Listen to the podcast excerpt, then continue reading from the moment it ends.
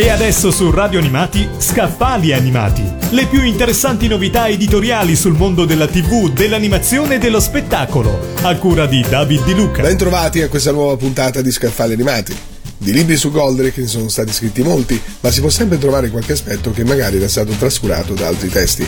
È il caso del volume che vi presento oggi, Goldrake, la storia di un mito, curato da Yuri Gianluca Ricotti e pubblicato da Minerva Edizioni. Lo scritto di Ricotti, infatti, si basa su due argomenti poco o nulla approfonditi fino ad oggi in pubblicazioni cartacee, gli articoli giornalistici del periodo e i giocattoli, sia italiani che stranieri. Secondo l'autore, solo attraverso lo scalpore che causò l'atterraggio di Goldrake sull'allora rete 2 della RAI si può comprendere vedere quanto l'arrivo del personaggio cambiò la percezione del mondo nei bambini, ma anche nelle bambine dell'epoca.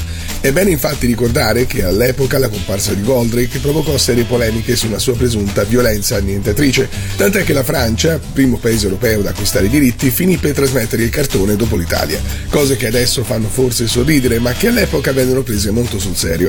Vedere Goldrake era per un bambino fare qualcosa che molti adulti consideravano da non farsi, in qualche modo un atto sovversivo. Per quanto riguarda i giocattoli, poi l'autore mostra la sua personale collezione e pezzi di altre con molti dettagli e curiosità, con tanto di excursus sulle varie versioni Goldrake, Goldorak e Grandizer. Abbiamo parlato di Goldrake, la storia di un mito, curato da Yuri Gianluca Ricotti e pubblicato da Minerva Edizioni. Avete ascoltato Scaffali Animati?